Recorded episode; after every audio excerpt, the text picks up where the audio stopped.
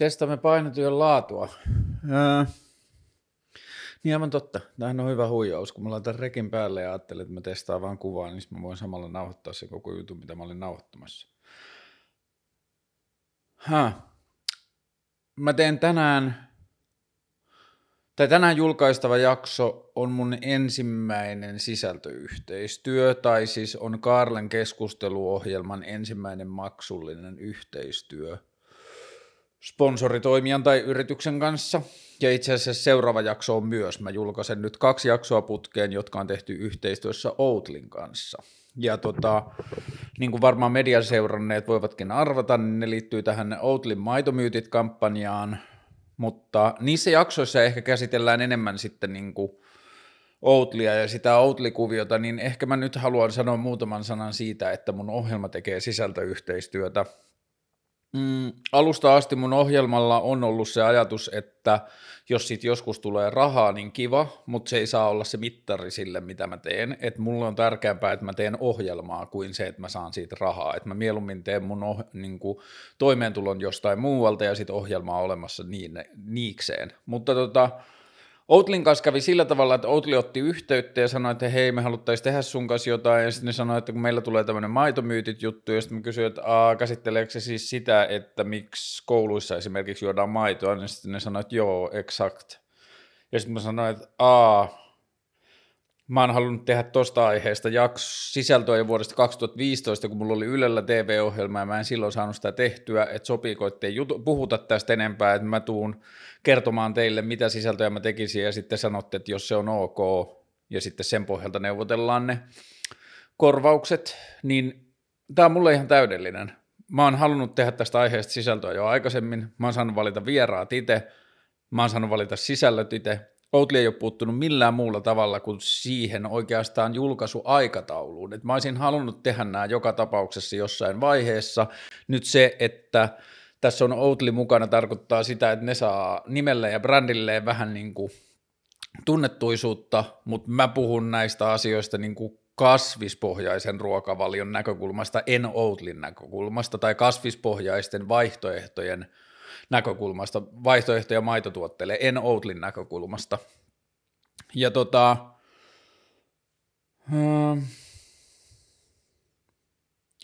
mitäs muuta tähän liittyy?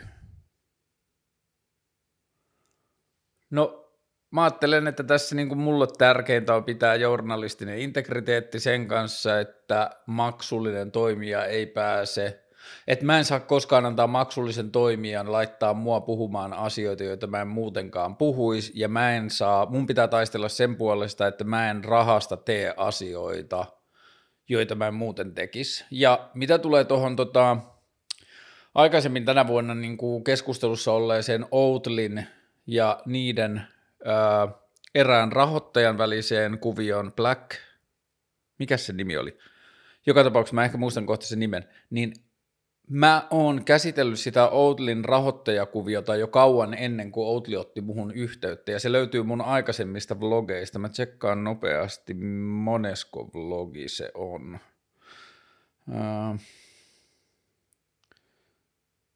Se on vlogi numero 20, niin siinä mä käsittelen tuota Outli-asiaa tietämättä, että Outli tulee ole, olemaan muuhun yhteydessä, niin mä en ehkä ota siihen kantaan nyt, koska mä oon ottanut siihen kantaan silloin, ja se on niin kuin rehellisempi kannanotto silloin, kun mä en tiennyt, että tämä Outli-juttu liittyy tähän, niin sen voi katsoa sieltä.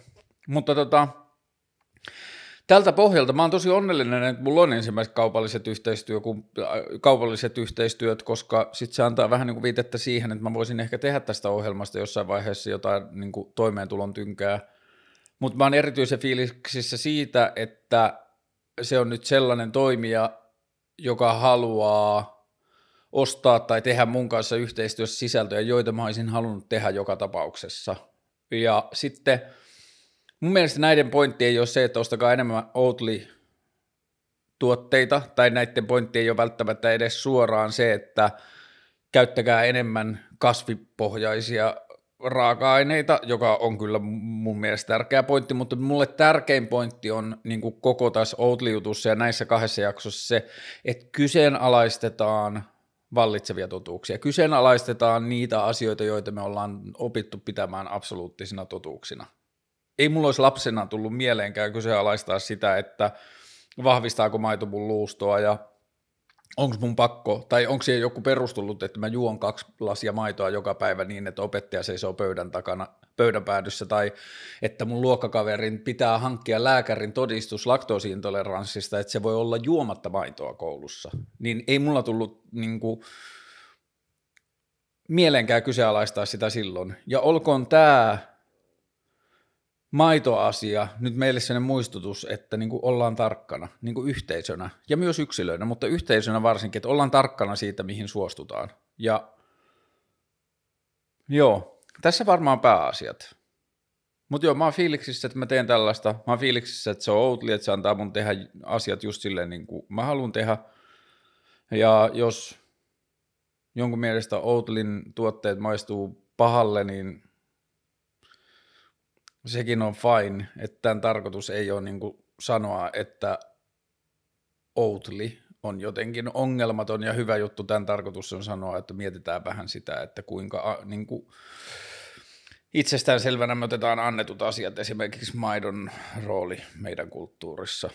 Ja sitten vielä, hei, tuohon Outliin liittyy sellaisia juttuja, että kun maatalouslobbarit on saanut tehtyä sellaisia asioita, että asioita ei saa kutsua niillä nimillä, joita niitä on opittu kutsumaan, että esimerkiksi kaurajugurttia ei saa kutsua kaurajugurtiksi, vaan sitä pitäisi kutsua joksikin kauragurtiksi tai jotain tällaista. Nämä on niin kuin siis sellaisia ihmeellisiä juttuja, niin mä saatan käyttää välillä jotain termejä väärin, ja sitten se on niin kuin Outli ei saisi ikinä tehdä niin, mutta Outli on vaan yhteistyö, niin sitten niin kuin jonkun maaseudun edunvalvojan pitäisi haastaa varmaan mut oikeuteen, jos mä puhun jostain kauramaidosta enkä kaurajuomasta, mutta näytänkö mä siltä, että mä välitän hirveästi.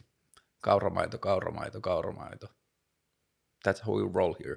Okei, okay.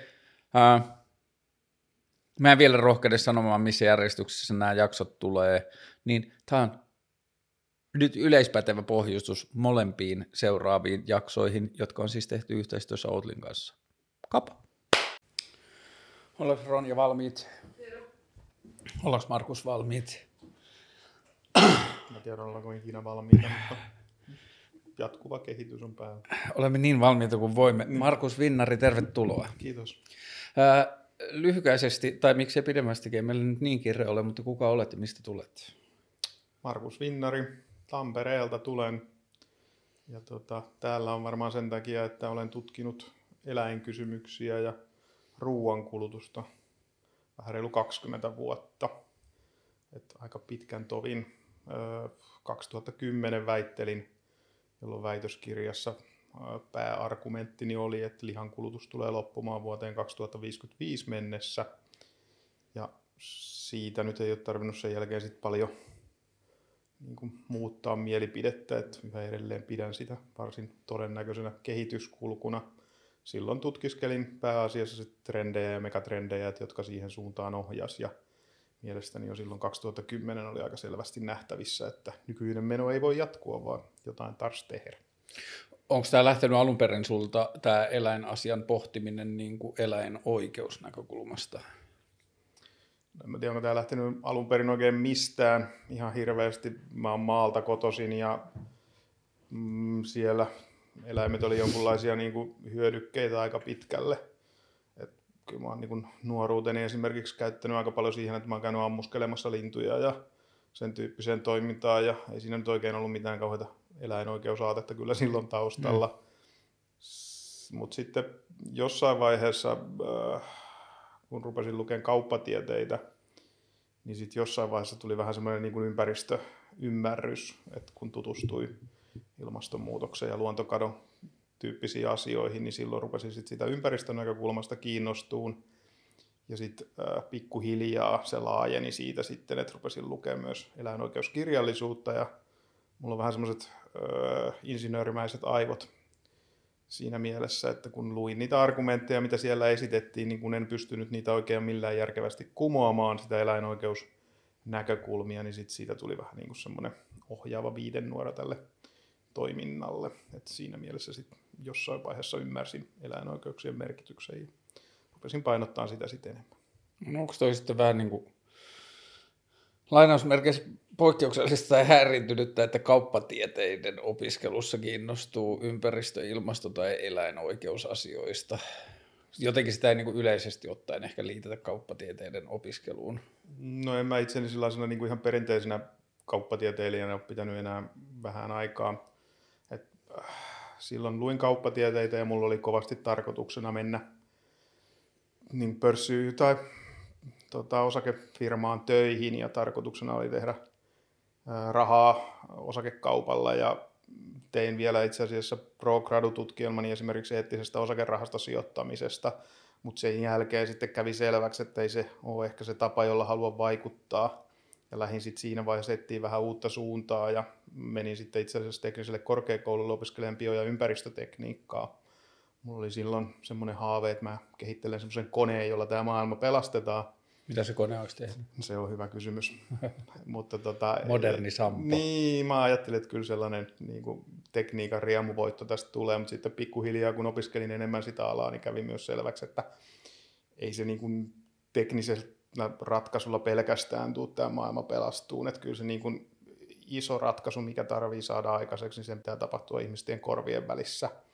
Ja sitä kautta niin kuin semmoinen sosiaalisen muutoksen aikaansaaminen on se, mikä tässä niin kuin on ehkä se oleellisin pointti, mikä tarvitsisi saada läpi, että ihmiset rupeaisivat ajattelemaan kuluttamistaan ja tekemisiään sen kautta, että mitä on semmoista välttämätöntä ja mitkä on niitä niin kuin elämän oleellisia asioita. Ja ihmisillä olisi aikaa pohtia näitä kysymyksiä ja tehdä vähän sitten semmoisia tiedostavampia päätöksiä. Ja siihen on sitten niin lähdin silloin, kun lähdin sitten taloussosiologiassa tekemään väitöskirjaa, niin siihen halusin niin pureutua, että mitkä on sellaisia asioita, jotka tarvitsisi yhteiskunnassa muuttua, että, että, että meillä olisi sitten mahdollisuus olla enemmän kiinnostuneista riittävyyskeskustelusta siitä, että mitkä, mitkä ne kulutuksen rajat pitäisi olla. Ja se, se on sitten se keino. Eli en ole semmoinen ihan perinteinen kauppatieteilijä siinä mielessä. Mitkä sen nyt näiden vuosien jälkeen pidät itse niin kuin todennäköisimpänä tai tehokkaimpina työkaluina tai välineinä sen niin kuin jotenkin muutoksen syntymiseen tai muutoksen etenemiseen? No siis, en mä tiedä työkaluina. Mun mielestä tässä on vähän kaiken aikaa tässä niin kuin ympäristökeskustelussa ja muussa niin kuin pitäisi tietyllä tavalla yrittää hahmottaa se, että mitkä ne isot muutosvoimat siellä on, jotka tapahtuu meistä huolimatta. Mm että ilmastonmuutos tapahtuu pikkuhiljaa vääjäämättä, luontokato tapahtuu kaiken aikaa pikkuhiljaa vääjäämättä, ja näistä rupeaa olemaan sitten jossain vaiheessa vaikutuksia meidän jokaiseen elämään enemmän ja enemmän, ja ne on ne megatrendit tietyllä tavalla siellä taustalla. Samaan aikaan väestömäärä globaalisti kasvaa, haluttiin me sitä tai ei, mm. ja se on niin semmoinen iso tekijä, jotka muuttaa meidän kaikkien toimintaa. Ja sitten kun se väestömäärä kasvaa, niin meillä tarvii olla myös ruoantuotantoa enemmän. Ja jos me mietitään tämän hetkistä esimerkiksi maankäyttöä, joka jo nyt menee, menee siihen ruoantuotantoon, niin tämä ei vaan ole kestävä suunta. Eli nämä pakottaa meidät tietyllä tavalla siihen muutokseen, mutta sitten meillä on niitä mahdollistavia tekijöitä hyvinkin paljon. Eli meille tulee parempilaatuisia tuotteita, ihmisten tietoisuus kasvaa kaiken mm. aikaa ja on niin kuin tämmöisiä mahdollistavia tuotteita sit siellä toisella puolella siinä vaakakupissa. Toi on jotenkin viime vuosina ihmetyttänyt itseään eniten, että miten vähän me tunnutaan kulttuurisesti tai isoilla mittareilla olevan kiinnostuneita sitten niin kuin muutoksen mahdollisuudesta suhteessa siihen, miten vääjäämättömältä se niin kuin monilla raiteilla näyttää, että tuntuu siltä, että niin kuin moni meidän kulutuskulttuuri tai arkikulttuurin juna on ajamassa seinään ja sitten me puhutaan niistä, mutta me ollaan tosi vähän jotenkin kiinnostuneita siitä proaktiivisesta muutoksesta niihin liittyen.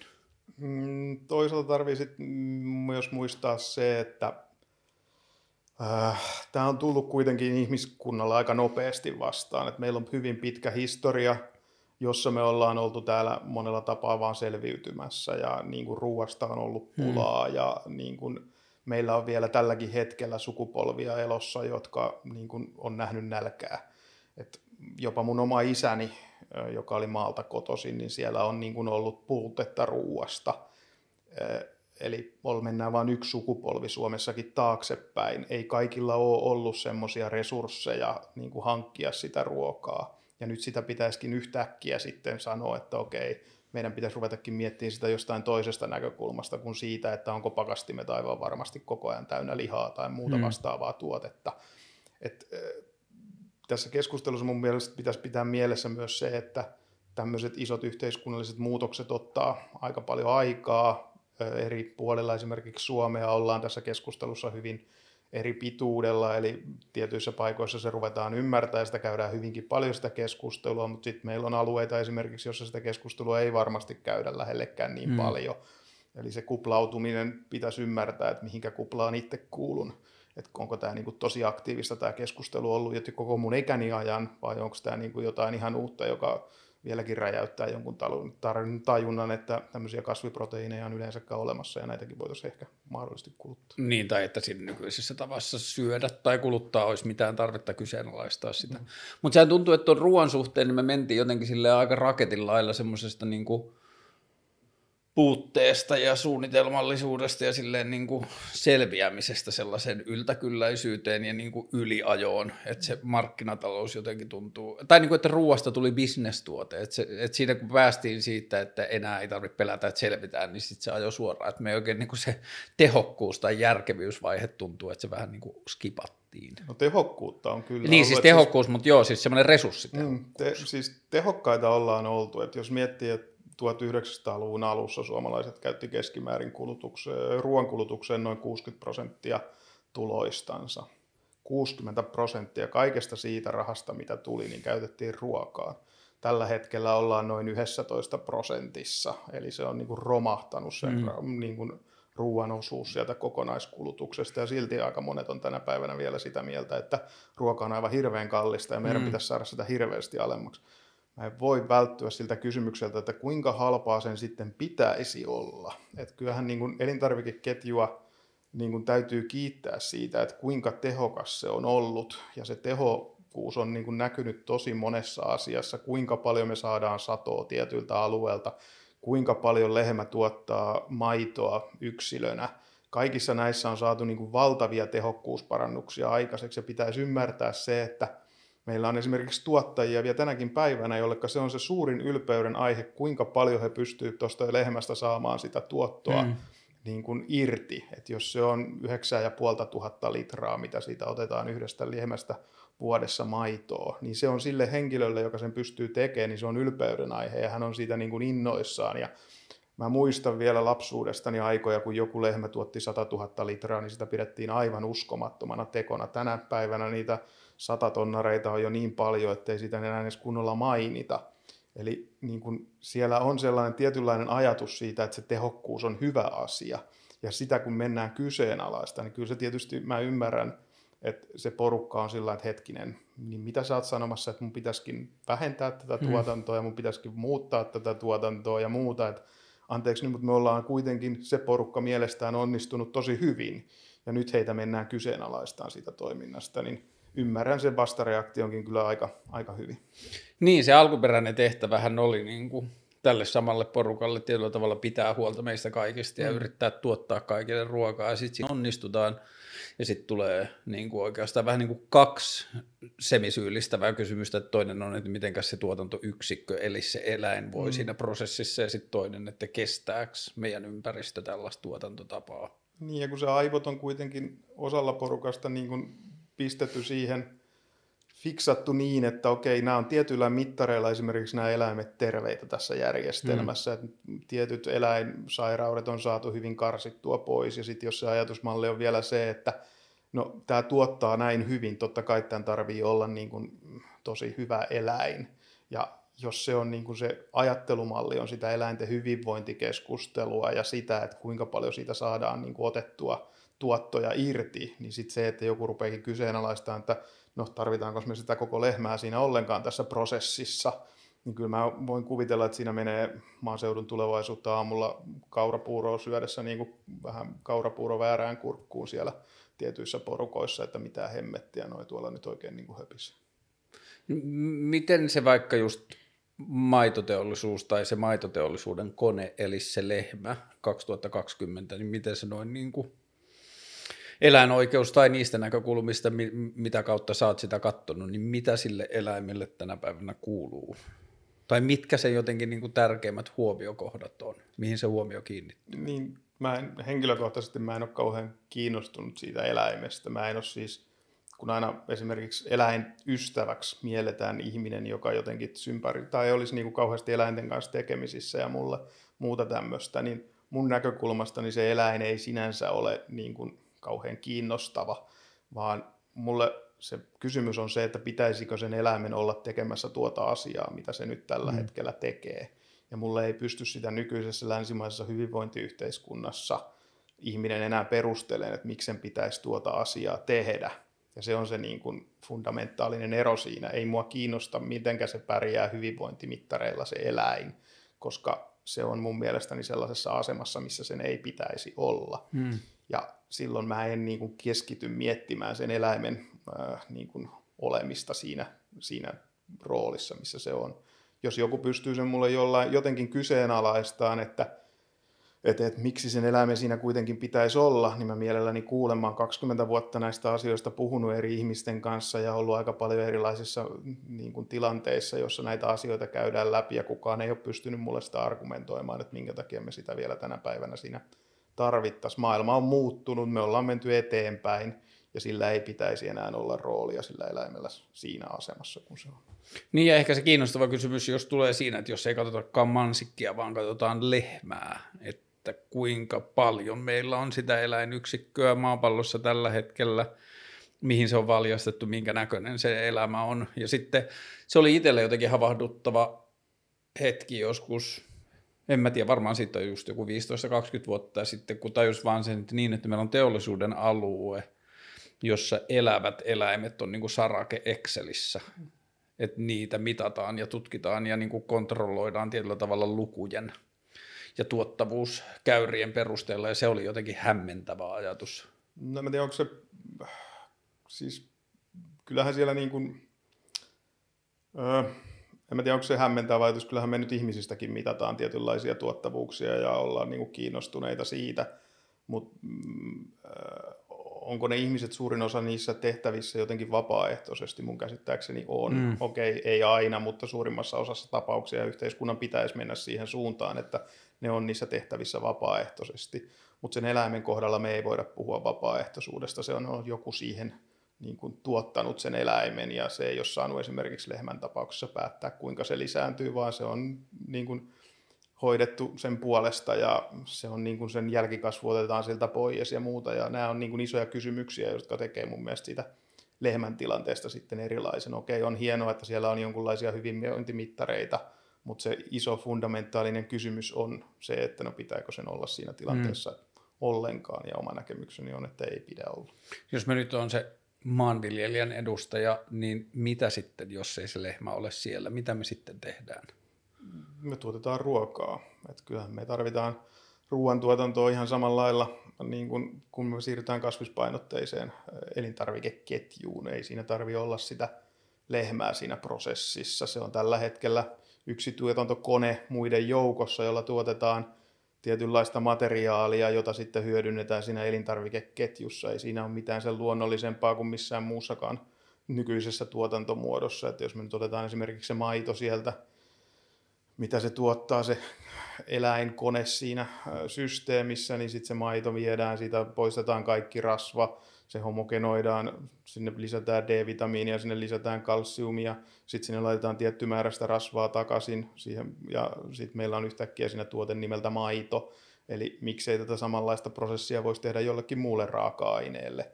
Et kun se iso ymmärrys, mikä tässä pitäisi saada, on se, että meidän tietämyksemme ää, ravitsemuksesta on kasvanut, meidän tietämyksemme niin kuin elintarvikkeiden koostumuksesta on kasvanut, ja sitä myötä, kun meille on tullut näitä tietoa lisää näistä eri asioista, niin meidän pitäisi sitten miettiä, että no okei, kuinka me esimerkiksi tuotetaan nämä raaka-aineet ja lopputuotteet sillä että me ei aiheuteta kärsimystä tunteville eliöille.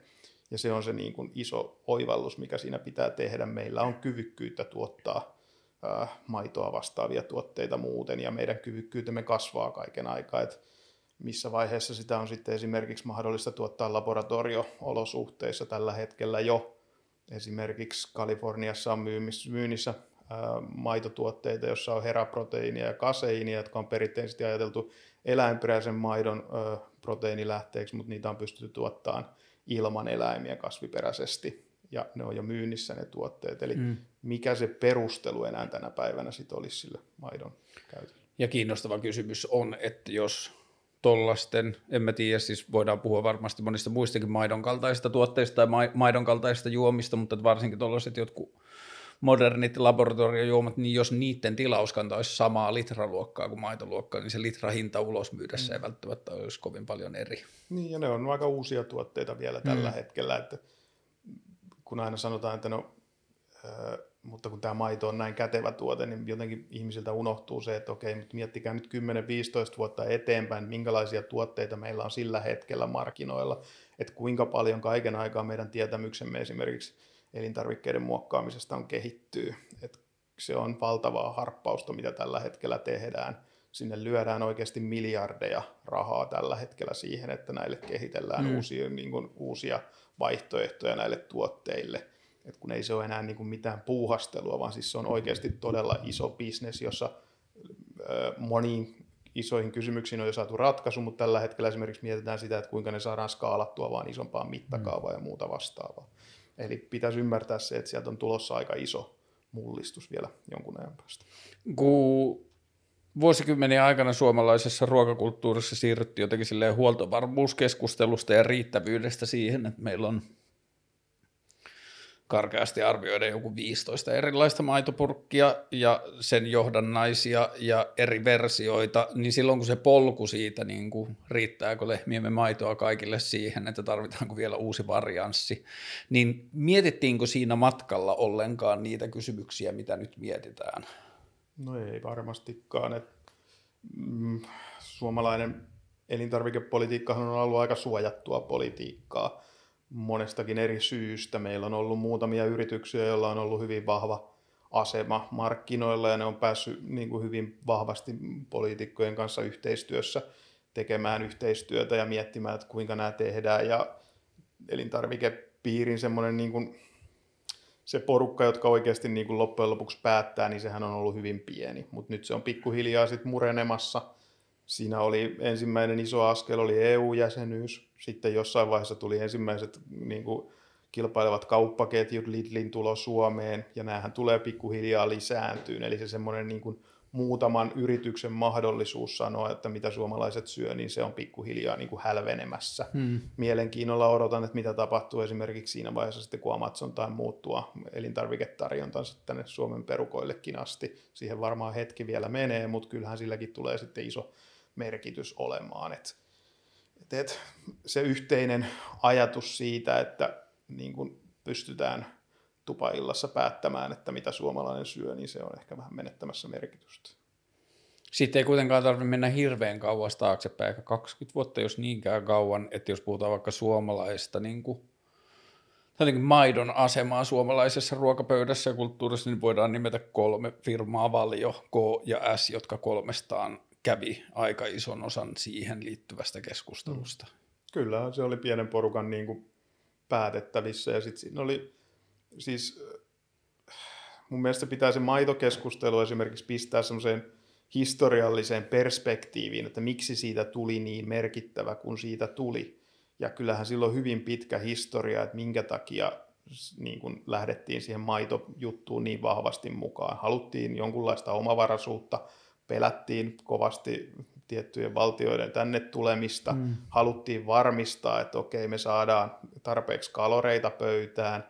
Sitten äh, kyllähän nämä on kaikki tosi mielenkiintoisia, että kuinka Artturi Iivari Virtanen oli aikoinaan valion tutkimusjohtajana, kun hän sai tota, kemian Nobel-palkinnon ja samaan aikaan sitten oli valmistamassa myös ravitsemusneuvottelukunnan tuloa Suomeen ja sitä kautta sitten se maito sai sekä poliittista – niin kuin painoarvoa siinä keskustelussa, että koska tällainen merkittävä henkilö piti sitä niin merkittävänä. Nykypäivän valossahan se tietysti näyttäytyisi varsin erikoisena tilanteena, että jonkun firman tota, tutkimusjohtaja onkin päättämässä, että mitä suomalaiset syö, mutta se oli sen ajan niin kuin henkeen sopiva ja se oli niin kuin ymmärrettävä ratkaisu, että okei, meillä pitää olla kovaa yhteistyötä yritysten ja niin kuin tieteen välillä ja sillä on myös merkitystä sit siihen, että mitä me ruvetaan syömään. Ja sitten oli hyvin vahva yhteisymmärrys siitä, että tiede ja niin kuin, tota, yrityspuoli tekee yhteistyössä tätä asiaa. Mä muista oliko se 80- vai 90-luvulla Suomi sai sitten tuolta maailman terveysjärjestöltä huomautuksen siitä, että teillä on nyt vähän liian yhteistyötä, tai kovaa yhteistyötä täällä tota, ravitsemusneuvottelukunnassa, että voisitteko vähän poistaa näitä firmojen edustuksia täältä. Ja silloin sitten käytiin sitä keskustelua, että voisiko tätä vähän putsata. Mutta kyllähän siellä tietysti sitten varmaan se koulumaito ja muuta aika kovaa näkyy siinä, että koska haluttiin, mm. että tämmöinen pitää olla tällainen niin kuin yhteisymmärrys siitä. Ja sitten pitää miettiä esimerkiksi ravitsemussuosituksia tänä päivänä, että eihän niitä kauhean radikaalisti voi muuttaa, koska siellä on historiallisesti ollut tällainen ja suomalaisia on opetettu syömään tietyllä tavalla johtuen näistä syistä, että piti saada kaloreita ja piti olla niin kuin yhteistyötä, niin sitten sitä pitää vähitellen muuttaa sitä systeemiä, ei sitä voi heti mennä mullistaa, että no okei, tilanne muuttui nyt, meillä on ympäristökatastrofi, heitetään täältä tällaisia tällaisia ravitsemusaineita pois. Ei se niin mene, se kestää oman aikansa ja sitä pitää pikkuhiljaa sitä systeemiä muokata. Se siinä niin kuin koulumaidossa on jotenkin se kiinnostavin asia, että kun mä en tiedä, että millä tavoilla se toimii tänä päivänä, mutta mä oon käynyt ala-asteeni 80-luvun lopusta yläasteen puoleen väliin ja vielä yläasteellakin se on ollut läsnä tosi vahvasti, mutta oli tämä niinku kahden lasin ajatus, että kaksi lasia maitoa ruoalla ja sitten oli se, että jos jollakin oli laktoosiintoleranssi, niin se haki erikseen lapun sitten terveydenhuoltajalta, että hänen ei tarvi juoda ja sitten ihmiset käytti luokkakaverinsa oikeutta olla juomatta maitoa siihen, että saivat vettä juodakseen tyyppisesti, niin se koulumaitoajatus, ja nyt kun mä vähän pengoin näihin jaksoihin liittyen sitä asiaa, niin sitten mä löysin tähän, että löytetään koulumaitotukiajatus, jossa koulu saa no, suoraa rahallista tukea siihen niin kuin kouluruokailun järjestämiseen sen niin kuin maidon tarjoamisen kautta ja sitten siihen liittyy näitä niin kuin maidon etuihin liittyvien julisteiden läsnäolemista kouluruokalan seinillä ja koulun sisäänkäynnin läheisyydessä. Niin onko meillä tietoa siitä, että silloin kun tämä koulumaitojärjestelmä on lähdetty rakentamaan, kuinka paljon se on ollut terveydenhuollollinen ajatus, kuinka paljon se on ollut sitä, että maito tuottaa meille työpaikkoja ja valioja tietyllä tavalla se maatalouden elinvoimaisuus tuotannon varmistaminen näkökulmasta. Niin siis sekin on vähän sitten, että mistä katsoo sen koulumaitoajatuksen niin kuin lähteneeksi. Toihan on EUn tämä nykyinen järjestelmä, mutta onhan sillä paljon pidemmät historiat sitten taas, hmm. että meillä Suomessa on toiminut maitopropagandatoimisto, joka oli siis Meijerien omistama järjestö, joka jakoi sitten kouluihin ja muualle niin kuin tämmöistä terveysvalistusta. Ja tänä päivänä, jos mietitään, että nimi olisi maitopropagandatoimisto, niin kyllähän se tietysti vähän sälähtäisi korvaan, että onko tämä niin kuin kauhean hyvä. Ja vielä omien, omakin lapseni kanssa, kun kävin tota, neuvolassa esimerkiksi, niin siellä oli sitten Maito- ja terveys ryn jakamaa niin kuin materiaalia, annettiin virallisena materiaalina niin kuin niiden neuvolahoitajien toimesta, että lukekaa tästä, että kuinka teidän lapsenne pitää syödä. Ja siellä lukee Maito- ja terveys ry, joka on siis suoraan maitopropagandatoimiston seuraava vaihe, millä mm. se rupesi sitten toimimaan. Ja tällä on niin kuin hyvin pitkä historia. Se on pidetty tietyllä tavalla puolivirallisena organisaationa, joka niin kuin sai sitten toimia myös tämmöisessä viestintämielessä. Mutta sitten tämä nykyinen koulumaitojärjestelmä, niin tämä on käsittääkseni siis EUn mukanaan tuoma ää, asia, jossa sitten on käyty neuvotteluja siitä, että kuinka paljon sitä suunnataan kasviksien ää, niin kuin kulutuksen lisäämiseen ja kuinka paljon sitä sitten suunnataan maitotuotteiden kulutuksen niin lisäämiseen. Ja Suomessa tietysti se suunta on ollut enemmän se, että me käytetään sitä niiden maitotuotteiden kulutuksen lisäämiseen. Ja tuleeko se sitten jossain vaiheessa mahdollisesti muuttumaan, niin ehkä tulevaisuudessa, mutta nämä on yleensä poliittisia hitaita prosesseja, mm. joissa saksalaisilla maanviljelijöillä ja ranskalaisilla maanviljelijöillä on tietysti oma sanansa sanottavana siinä prosessissa. Sanoit aikaisemmin siitä, että meidän tieto joihinkin ravitsemusasioihin liittyen on kehittynyt, meidän taito valmistaa uusia asioita on erilainen jos miettii niitä asioita, mitä me ollaan silloin varsinkin 80-90-luvulla puhuttu osteoporosista ja sitten maidon välttämättömyydestä ihmisen niin kuin jotenkin ihmiseksi kasvamisessa ja siinä, että sen keho yleensäkään kantaa, niin onko meidän kannat tarkentunut tai tieto parantunut siitä, että pitääkö ne väitteet edelleen paikkaansa? Mä yritän välttää viimeiseen asti sitä, että mä ottaisin kantaa minkään elintarvikkeen sinänsä terveysvaikutuksiin. Mun mielestä se on paras, että sen keskustelun käy terveysasiantuntijat. Mulle riittää tällä hetkellä se, että ravitsemusneuvottelukunnan suosituksissa lukee, että vegaaniruokavaliolla voi elää elämänsä kaikissa vaiheissa terveellisen ja hyvän elämän. Ja se on niin kuin se, mihinkä mä lopetan yleensä ravitsemuskeskustelun, niin mun ei tarvitse sitä sen enempää käydä, että mä anna kenellekään minkäänlaisia vääriä ravitsemussuosituksia tai muita vastaan. Mutta sä, sä oot selkeästi penkonut siihen veganin ruokavalioon liittyviä asioita. Pidät sä itse omassa ruokavaliossasi jonkun asian saamisesta huolta, mitä sä koet, että sä joudut pitämään enemmän kuin sä pitäisit jotenkin sekasyöjänä? No B12 ja jodi ja D-vitamiini nyt on varmaan semmoiset, jotka niin kannattaa katsoa kuntoon. Henkilökohtaisesti yritän niitä pitää kunnossa ja D-vitamiini nyt on sellainen, että Suomessa käsittääkseni sitä tarvisi ruokavaliosta riippumatta lisätä jokaisen ruokavalioonsa, että pitäisi tuosta B12-vitamiinista, mikä mun käsitykseni tällä hetkellä niin se on, sitä lisätään tällä hetkellä niin moneen paikkaan, että, että siitä nyt ei tarvitse niin huolissaan olla, mutta jodia on hyvä katsoa, että sitä saisi tarpeeksi. Öö, otat sen jo näin lisäravinteina vai onko jotkut ruoka Joo, mä otan As... aamalla monivitamiinipilleri. Joo. Tuota, sä puhuit siitä sun, oliko se, nyt mulla meni sekaisin, väikkäri vai gradu se 2055 ja lihansyönnin loppu? Se oli väitöskin. Ja mm, se teit sen kymmenen vuotta sitten, niin miltä maailma näyttää tällä hetkellä siitä valosta? No, niin kuin mä sanoin, niin ei, mun ei ole tarvinnut tietyllä tavalla muuttaa niitä näkökantoja – mitä mä siinä esitin. Et kyllä mä mielestäni niin kuin aika hyvin pystyin silloin näkemään niitä asioita, joita tässä tapahtuu. Et, äh, mä oon hieman huolissani yleisesti ottaen siitä, että ihmiset ajattelee, että muutos tulee tapahtua jotenkin hirveän nopeasti ja että niin kuin näinkin iso muutos voisi olla mahdollinen hyvinkin pienellä aikavälillä – se, mitä mä yritin just siinä väikkärissä sanoa, kun mä hahmottelin sitä 45 vuoden aikajännettä, niin siinä kerkiä tulee jo pari sukupolvea. Mm. Et kun tämmöisen ison sosiaalisen muutoksen tai yhteiskunnallisen muutoksen niin kuin oleellinen osa on mun mielestä se, että ymmärtää sen, että tämä ei ole niin kuin sellainen muutos, jota me voidaan vaatia meidän isovanhemmilta tai meidän vanhemmilta. Et sille porukalle se ruoka merkitsee jo niin erilaisia asioita kuin mitä se sitten tälle uudelle sukupolvelle niin monille niin kuin merkitsee. Et meidän pitäisi ymmärtää se, että mitä kaikkea se porukka on kokenut verrattuna siihen, että minkälaiseen niin kuin tietoisuuden määrään tämä uusi sukupolvi tässä syntyy. Et jos mä kuuntelen niitä, että minkälaisia keskusteluja käydään esimerkiksi kouluissa tänä päivänä ala-asteella, niin onhan se muuttunut aivan valtavasti että se tietoisuus niin kuin ympäristömuutoksesta on aivan eri tasolla sillä nykyisellä nuorella sukupolvella, joka on sitten sitä pääasiallista kuluttajaa siinä 2050 mennessä.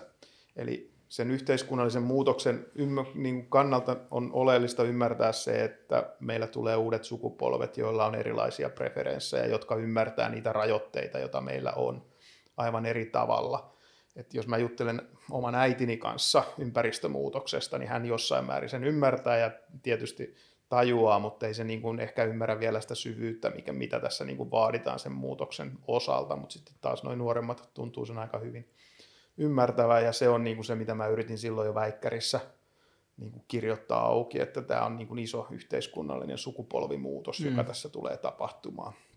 Ja kyllä mä siellä sitten näin muutamia tällaisia niin kuin asioita mielestäni aika hyvissä ajoin. Et esimerkiksi sanotaan nyt näiden uusien kasviproteiinien nousu oli silloin aika selvää.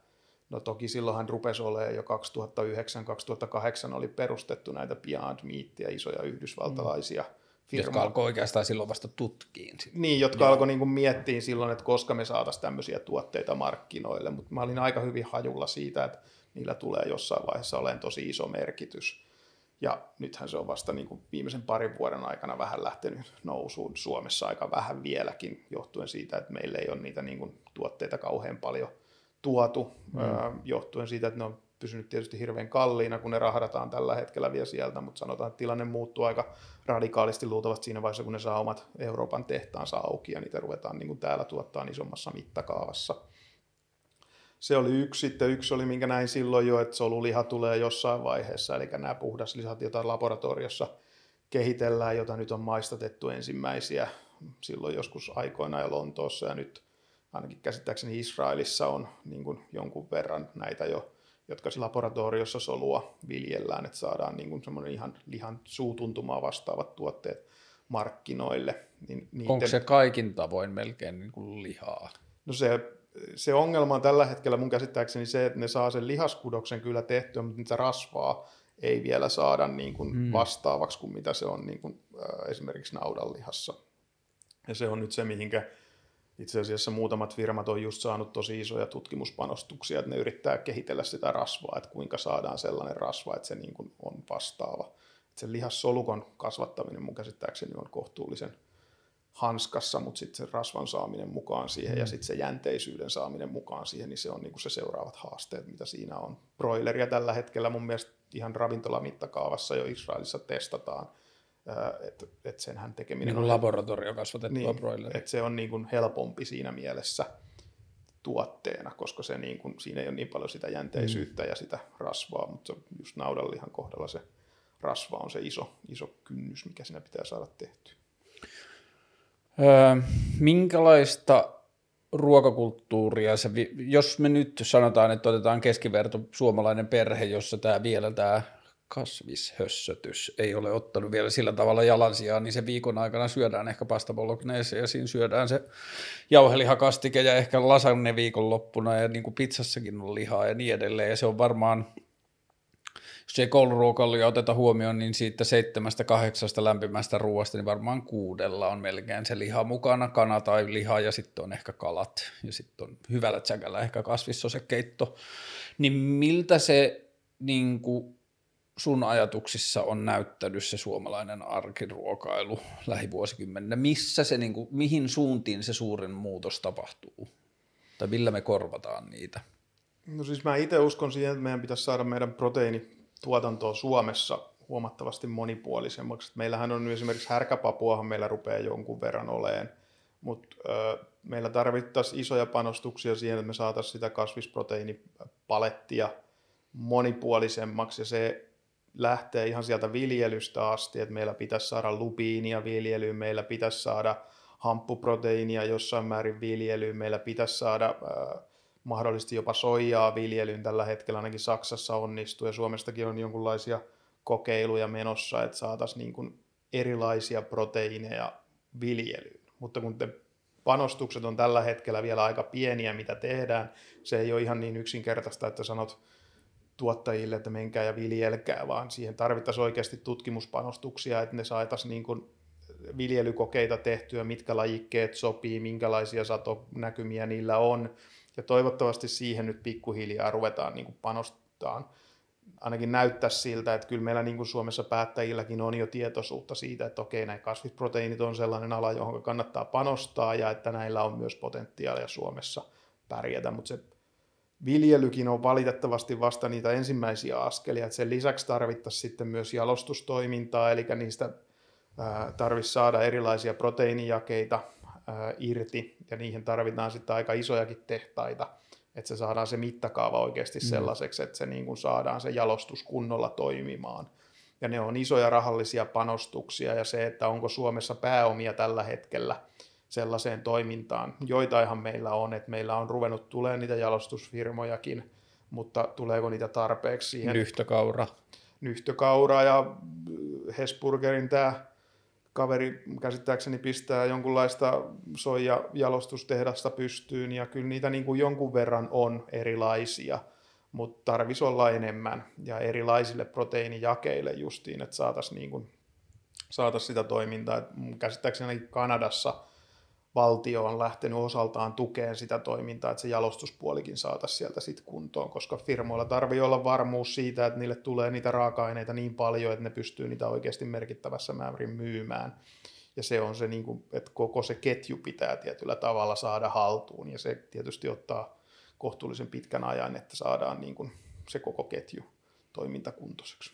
Ja voidaanko me niin kuin vähän niin kuin ajatella niin, että se tulevaisuuden navetta on sitten se laitos, jossa vaikka soijasta tehdään tofua tai kaurasta tehdään yhtä kauraa. Tai... Tuskin se se navetta on, kyllä se tarvitaan isomman mittakaavan tuotantoa, että sille maanviljely varmaan palaa aika paljon siihen maanviljelyyn, että oikeasti sieltä niin kuin tuotetaan sitä raaka-ainetta isossa mittakaavassa. Ja sitten... Et se navetta on ehkä mylly korkeintaan. No en mä tiedä, onko se sitäkään niin. tulevaisuudessa, että onko sille navetalle sinänsä niin kuin roolia, että et, et, tuleeko sinne sitten esimerkiksi jonkunlainen sienikasvattomo, niin mm. se on sitten se niin kuin mielenkiintoisempi kysymys.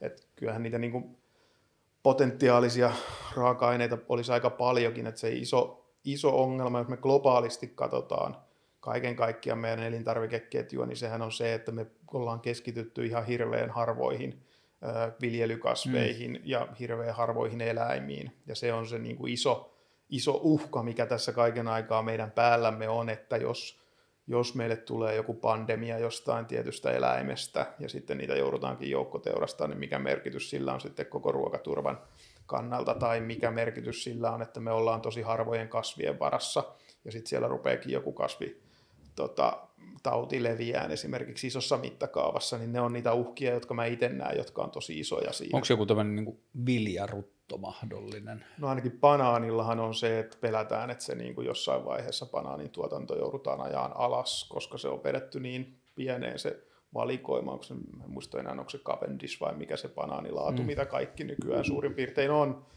Ja se on niin kuin uhka, että se niin kuin ajautuu alas. Nythän oli tota, Tanskassa, mä en tiedä, tämä oli viime viikolla uutisissa ja mä en tiedä, jäikö se uutinen vielä vähän kesken ja mä en tiedä, pääsikö mä siinä niin kuin klosuuriin, mutta toi covid oli levinnyt Turkis eläimiin, minkkeihin. Ja sitten ilmeisesti vielä semmoisena varianttina, että se oli sieltä tarttunut ihmisiin. No sitä pelätään, siitä ei ole nyt mun käsittääkseni tietoa tällä hetkellä, että onko siinä tapahtunut mutaatio, joka sitten mahdollisesti vaarantaisi tulevien rokotteiden tota, hmm. Vaikuttavuutta, mutta sitä ei tiedetä. Mm, siitä eri asiantuntijoilla tuntuu olevan hyvinkin erilaisia näkemyksiä. Suomessa tietystikään ei ole mitään ongelmaa, kuten perinteisesti aina Suomessa ei ole mikään ongelma, mutta tota, en tiedä.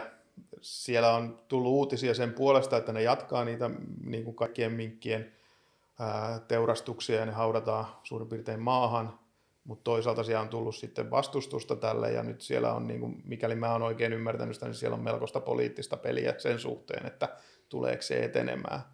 Mutta samaan aikaan, kun viime viikolla tuli se tieto niistä minkeistä, niin äh, tuli myös käsittääkseni tieto siitä, että lintuinfluenssa on tavattu Hollannissa ja Kanadassa ensimmäistä kertaa tämä sika-influenssan on tarttunut sijoista ihmisiin. Eli kyllä tässä niin kuin aika monta tämmöistä samanaikaisesti olevaa eläinuhkaa on, on ilmassa, joka kuulostaa ainakin omaan korvaan varsin huonolta tilanteelta, että näitä on näinkin paljon.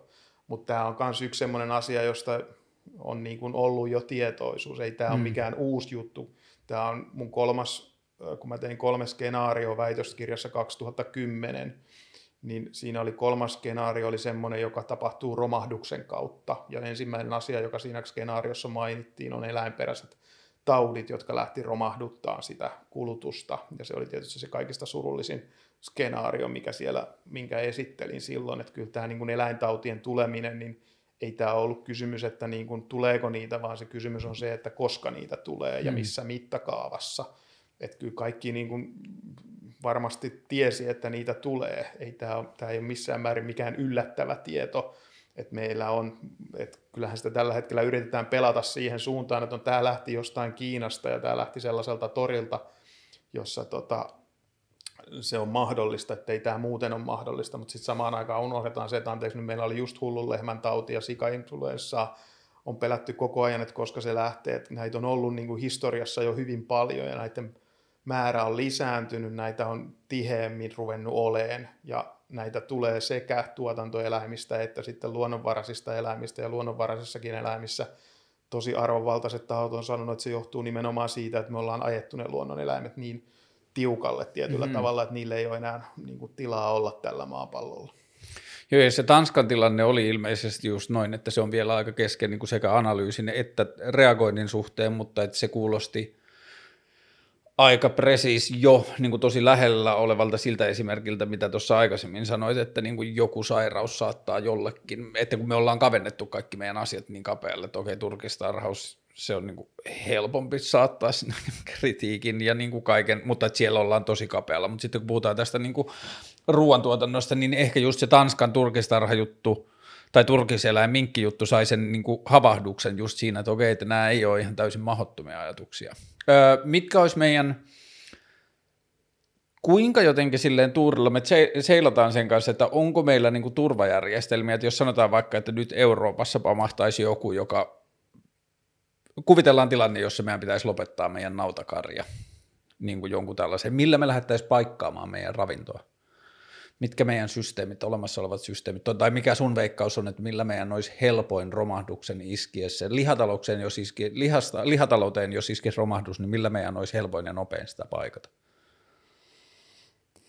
Niin, en mä tiedä, en mä sellaista niin kuin näe realistisena mahdollisuutena, että meillä niin kaikki lihantuotanto yhtäkkiä lähtisi niin kuin kauheeseen laskuun. Et se ei ole mun mielestä se pointti tässä kaikessa, vaan se pointti on se, että otammeko me tätä riskiä, onko tämä kaikki sen tämän riskin arvoista, mitä me tällä hetkellä tehdään. Et jos mietitään broilerin tuotantoa, niin kyllähän me pystytään se kompensoimaan sitten sianlihalla ja niin kuin, tota, lehmiä, lehmän lihan tuotannolla ja sitten jos sijoissa tapahtuu jotain, niin me pystytään sitä kyllä kompensoimaan, mutta kaiken aikaan se kysymys on se, että onko tämä sen tyyppistä riskiä, joka halutaan ottaa ja miksi sitä pitäisi ottaa tässä nykyyhteiskunnassa. Et mä en itse en koe, että esimerkiksi tämä nykyinen tilanne, jossa me ollaan pandemian täällä eristyksissä ja ei pystytä tekemään niitä asioita, joita me haluttaisiin tehdä, niin että olisi nyt sen arvosta, että no, pitääkö huomenna saada lihaa. Eli ilman sitä lihaakin pystyisi ihan hyvin elämään, niin mä en oikein ymmärrä, että miksi tämmöistä riskiä pitää kaiken aikaa sitten tässä kantaa. Joo, näin jonkun teepaiden, jossa sanottiin, että tofu never caused a pandemic. niin. No joo, joku mulle joskus sanoi, että tofua ei saa mainita silloin, kun puhutaan kasvissyönnistä, että silloin tietyissä piireissä sen verran huono maine, että, että, että kannattaa puhua mieluummin muista proteiinilähteistä. Ja se ehkä jossain määrin pitää paikkansakin, että niin kun se koetaan, että ihmiset kun niille mainitsee sanan tofu, niin niille tulee ensimmäisenä mieleen tota, brasilialainen sademetsä, vaikka Suomen tota, ihmisten käyttöön tuleva soija saattaakin tulla lähinnä tuosta Saksasta ja sekin mikä sieltä, tai tofu mikä, tai soija mikä yleensä tulee, niin se tulee lähinnä eläinpeläiseen rehuun, rehuun eikä ihmisten käyttöön, eli se on siinäkin mielessä huono, mutta se mielikuvat on sen mm. tofun kohdalla niin vahvoja. Niin kyllähän se varmaan tuon lihatalouden niin kuin suuren murroksen kanssa niin se suurin haaste on just siinä, että ihmiset pystyisivät kuvittelemaan toisenlaisen ruokavalion. Mm. Niin kuin pystyy kuvittelemaan ne vaihtoehdot sille. Mutta siinä mielessä siis mun oma näkemykseni on se, että minkä takia tämä olisi Suomessa erityisesti niin hyvin mahdollista. Niin meillähän on Suomessa muutamia tekijöitä, jotka tekee meistä poikkeuksellisen, tekisi meistä poikkeuksellisen hyviä niin kuin ruokamurroksen kohteita. Jos me rehellisesti mietitään, niin Suomessa ei ole ihan hirveätä ruokakulttuuria. Meillä mm. ei ole semmoista niin kuin, hyvin syömisen perinnettä. Ja tätä nyt tietysti osa ihmisistä on aivan kauhuissaan, kun näin sanoo, mutta se on mun oma näkemykseni, että jos mä menen Ranskaan ja mä sanon niille, että hei luopukaa tosta ja tosta juustosta ja luopukaa noista ja noista sammakon ja luopukaa tosta ja tosta, niin se on niin kuin valtava mentaalinen niin kuin raja ylittää. Mutta Suomessa se vahvuus on se, että me ei syödä ihan hirveän hyvää ruokaa. Me syödään sitä, mitä meille annetaan. Ja meillä on sellainen niin kuin sen koulujärjestelmän ja armeijan ja työpaikkaruokaloiden muovaava makumaailma, joka ei ole kauhean kummonen. Mm. Ja siihen järjestelmään, jos me saadaan oikeasti vietyä niitä kasviproteiineja, me vaikka oppittaisiin maustaa niitä ruokia vähän uudella tavalla ja me oikeasti lähdettäisiin niistä tekemään niin kuin hyviä tuotteita, niin mun mielestä Suomessa olisi loistava niin kuin polku lähteä kasvattaa sukupolvia, jotka osaisi syödä parempaa ja niin kuin, ympäristön kannalta niin kuin parempaa ruokaa ja paremman makusta ruokaa. Ja sen pitäisi niin kuin jotenkin saada ihmiset ymmärtää, että okei, Suomessa on itse asiassa poikkeuksellisen hyvä mahdollisuus tehdä tätä ruokavallankumousta, jos siihen vaan löytyisi tahtotilaa. Ja yksi millä sitä tahtotilaa mun mielestä saataisiin aikaiseksi, olisi just se, että ymmärrettäisiin se, että okei, me voitaisiin panostaa näihin uusiin tota, kasviproteiiniviljelyihin ja sitä kautta me saataisiin myös sinne maaseudulle niin kuin uutta aktiivisuutta siihen toimintaan ja sitä että me saataisiin niin kuin ylpeydellä nostaa sitä kokonaan sitä suomalaisen ruoan tasoa.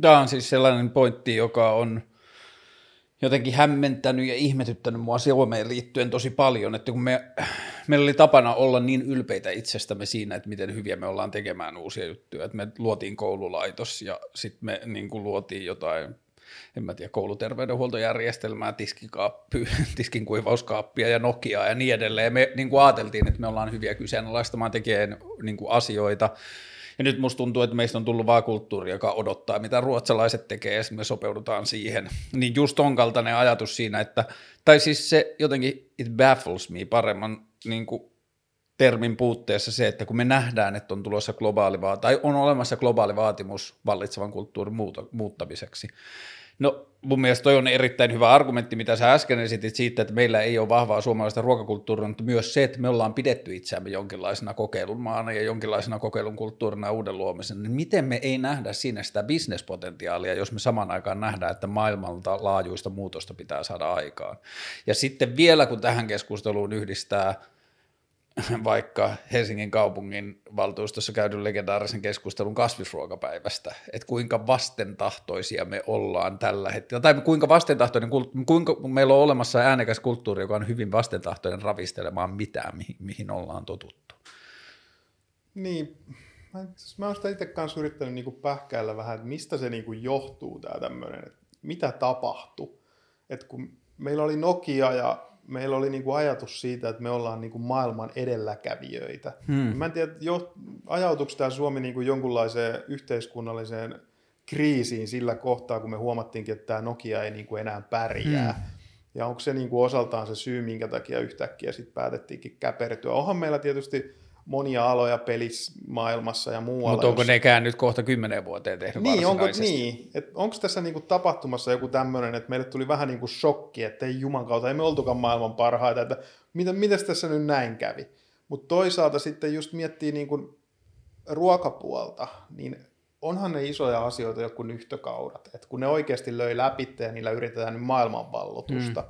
että kyllähän se on niinku iso asia, että ne lähtee viemään täältä niin kuin ulkomaille. Ja ne lähtee itse asiassa jopa semmoisille markkinoille, jossa on oikeasti kovaa kilpailua, että kun ne lähtee tuonne Britteihin ja ne lähtee niin kuin Yhdysvaltoihin, niin onhan se niin kuin iso asia, että ne niin kuin menee markkinoille, että me ei olla enää se valtio, joka tuottaa sitä maitopulveria tuohon Venäjälle, kun kukaan muu ei sitä osta, tai että me viedään sitä sianlihaa sinne Kiinaan, jossa sitä ei myydä minään brändituotteena, vaan se viedään sinne samaan pulkkikasaan kuin se kaikki muukin, mm. minkä ne pystyy maailmalta haaliin.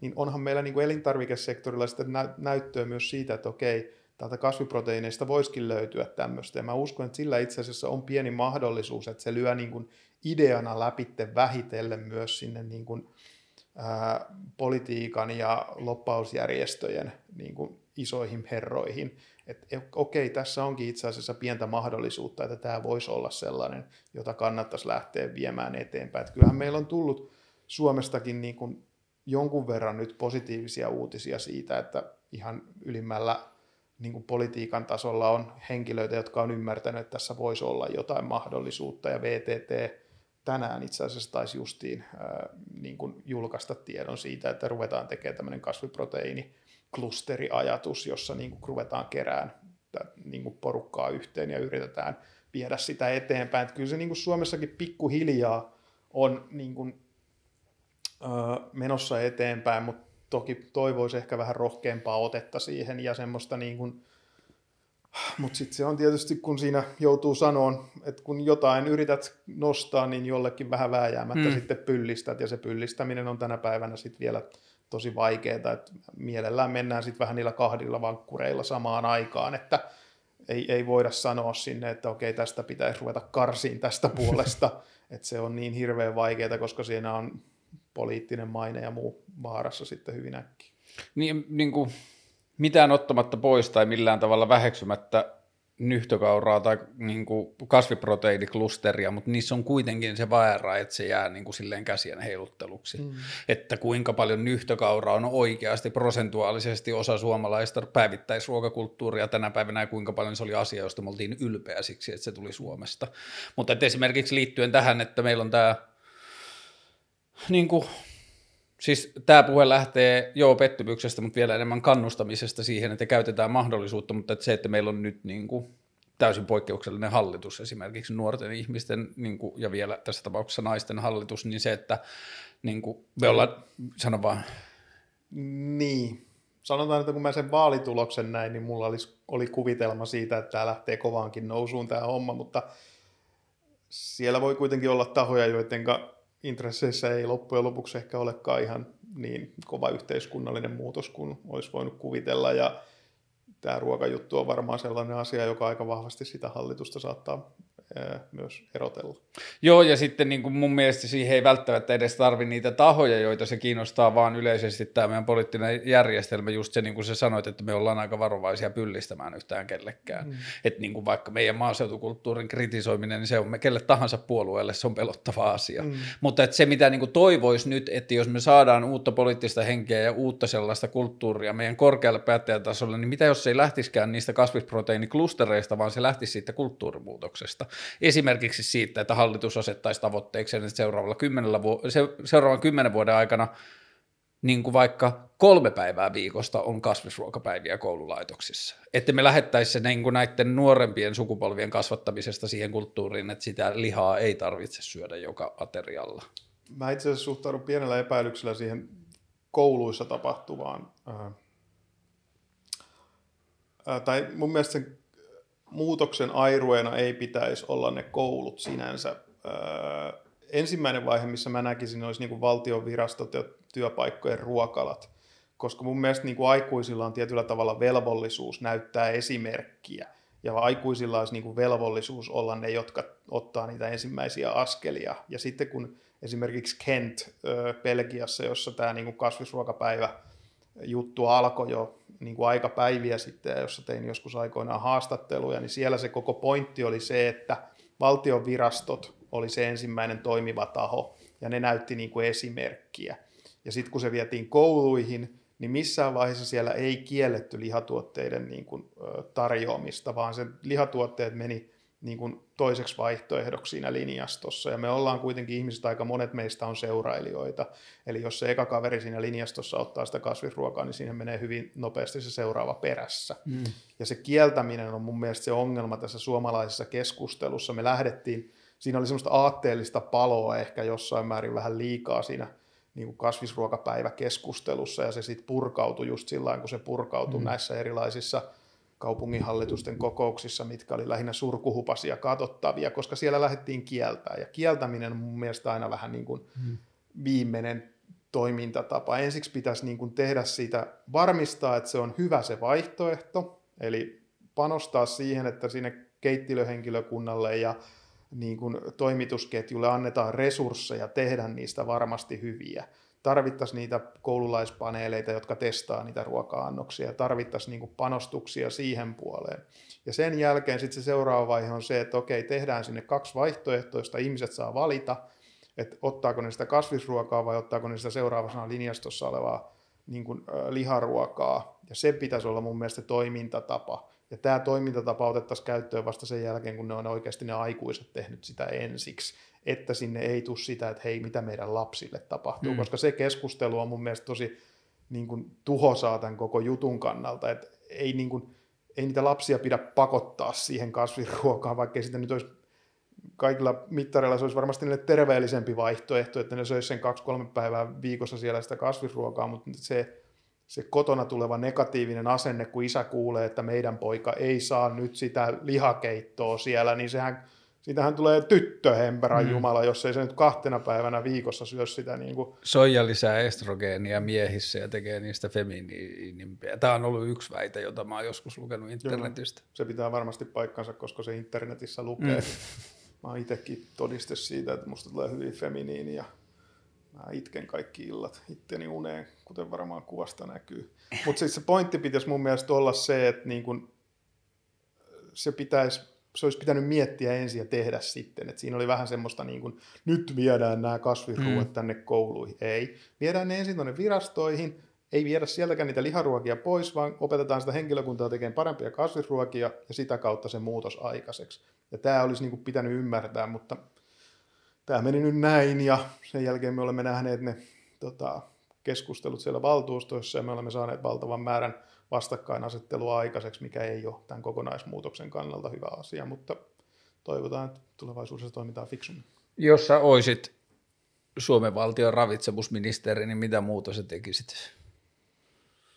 Kyllä mä yrittäisin ensi vaiheessa saada panostuksia sinne niin kuin alkutuotantoon, koska sieltä se homma lähtee. Se on se hitain hmm. niin kuin muutoksen paikka. Että ei me voida sanoa ensi vuonna niille, että tuottakaa lupiinia, härkäpapua, äh, hamppua, tuottakaa soijaa. Että se kestää tosi kauan, että se saa se porukka saa niin kuin sen palettinsa toimiin, että niillä on testatut, mihinkä ne sopii, mihinkä, minkälaiset viljelyalueet tarvitaan millekin kasville, minkälaisia satomääriä ne saadaan ja muuta. Ja sinne tarvisi ne isot panostukset tällä hetkellä.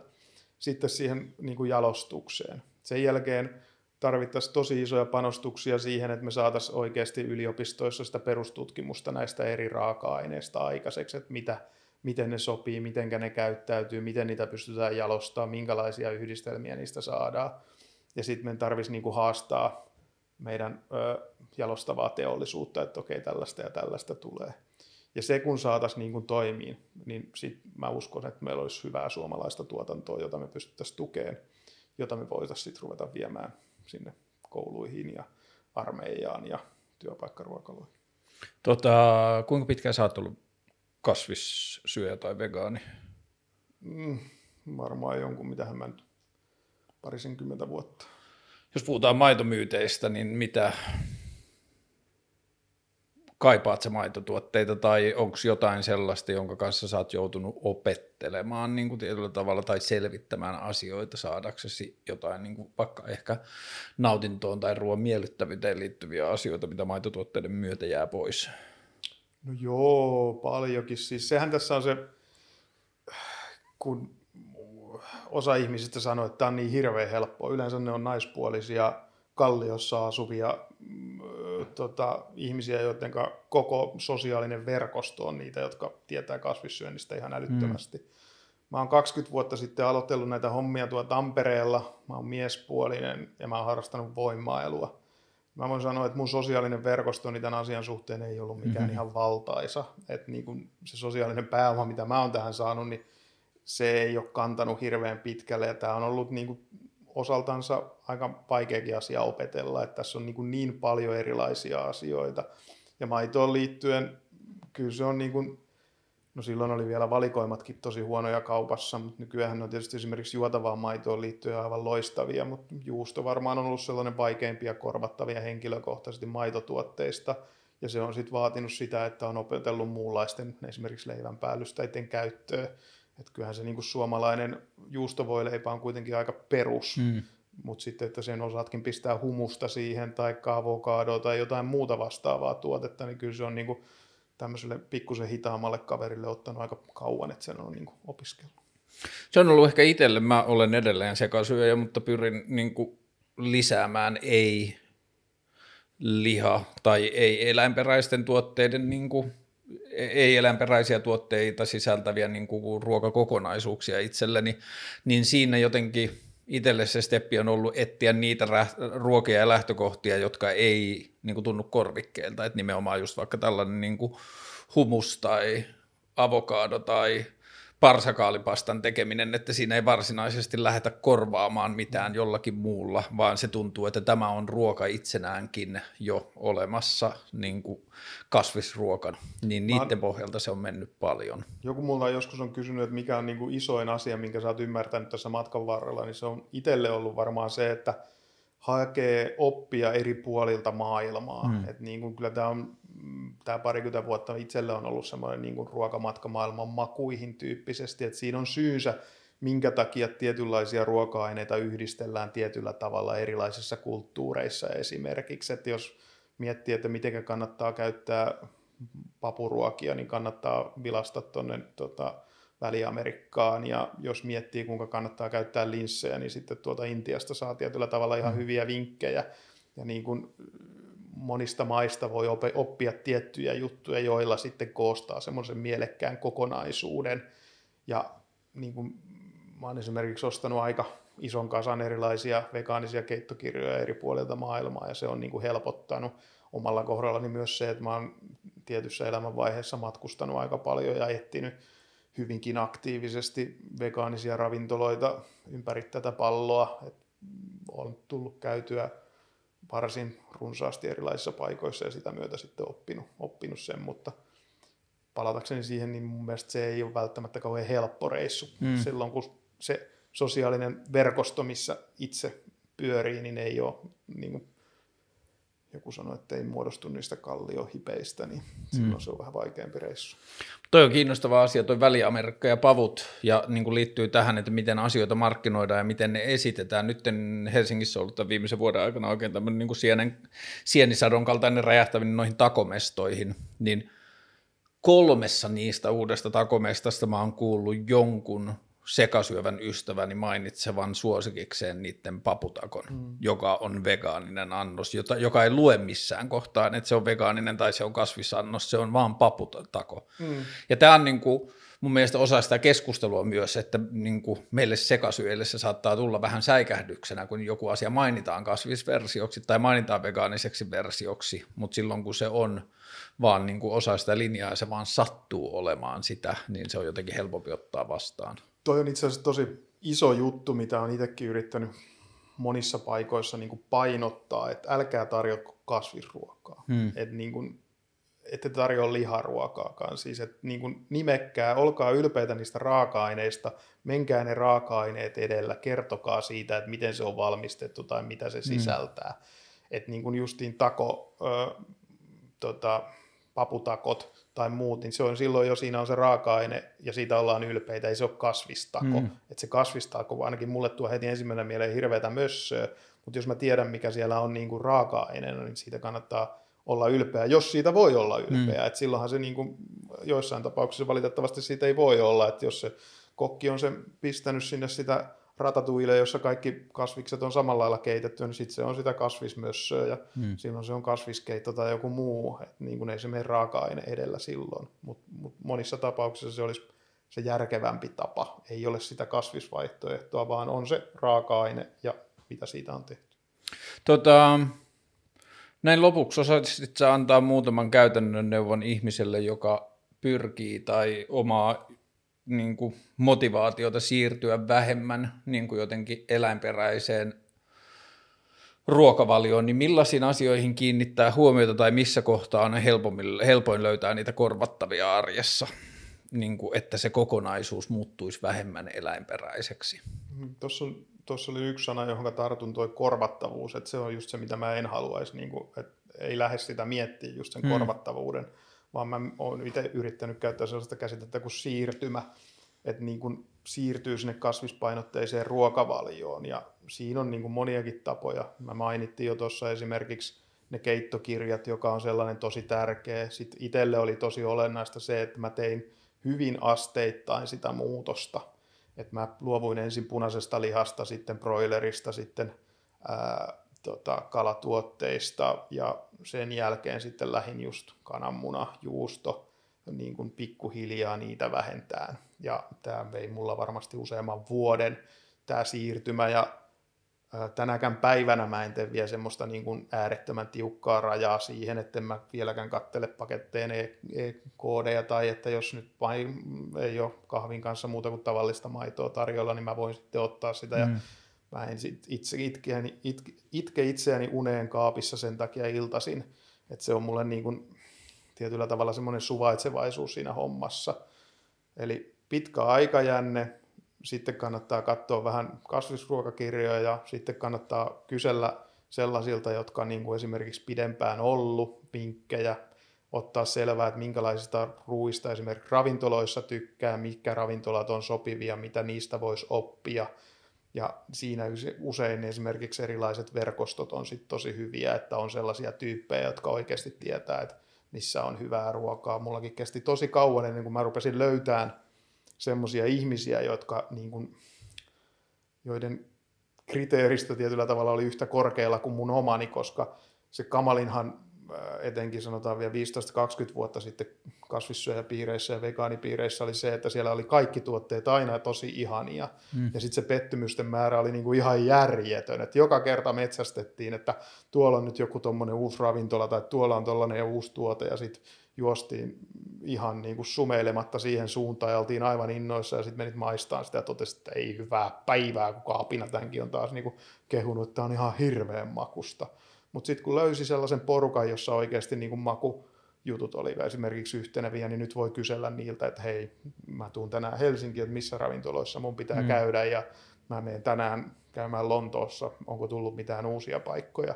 Että ne niin kuin osaa vinkata hyvin. Että kyllä se niin kuin sosiaalisen verkostoja ja sellaisen niin kuin, hyödyntäminen on tosi tärkeässä roolissa ja sitten sitä suvaitsevaisuutta, että niin kuin, ei tee sitä itselleen liian vaikeaa. Et se on, et kun ainakin historiallisesti niin tosi moni rupeaa kasvissyöjäksi, mutta aika harva sitten on kasvissyöjä. Ja mä väittäisin, että se minkä takia mä oon jaksanut näin kauan olla, on just se, että mä oon vähän suvaitsevainen sen asian kanssa, mm. että mä en tee sitä itselleni liian vaikeaa, enkä väitä sen aina olevan ihan kauhean helppoa. Ja vielä sun lempiruuat. Mä oon aina sanonut, että ihan mikä ruoka vaan voi olla hyvää, kun se on vaan hyvin tehty. Mutta tota, tästä saa varmaan tietyltä porukalta haukkuja, mutta kyllä mä tykkään takoveneistä mustapavuilla. Takoveneitähän ei saisi kuulemma syödä, koska ne on kovassa kuorassa, kun mä en voi sille, mikä ne on mun mielestä ihan järjettömän hyviä ja vaimo tekee siihen semmoisen aivan ihanan kastikkeen. Sitten pikaruista, niin kyllä pian piifin, tota, pihveillä hyvät rampurilaiset on tosi hyviä, mutta jos nyt oikeasti olette ruoasta mhm. kiinnostuneita, niin menkää Ranskassa käymään semmoisessa ravintolassa kuin Aberge, löytyy Pariisista. Sieltä otatte sen vegaanisen menu ja jos ilman kyyneliä lähdette ravintolasta pihalle, niin kyllä jotain vikaa on makun. Hei, kiitos Markus. Ja tota, olemme selkeästi tekemissä monimutkaisten ja vaikeiden asioiden kanssa, niin ää, kaikkea hyvää myös jatkoon. Kiitos samoin. Kiitos. meio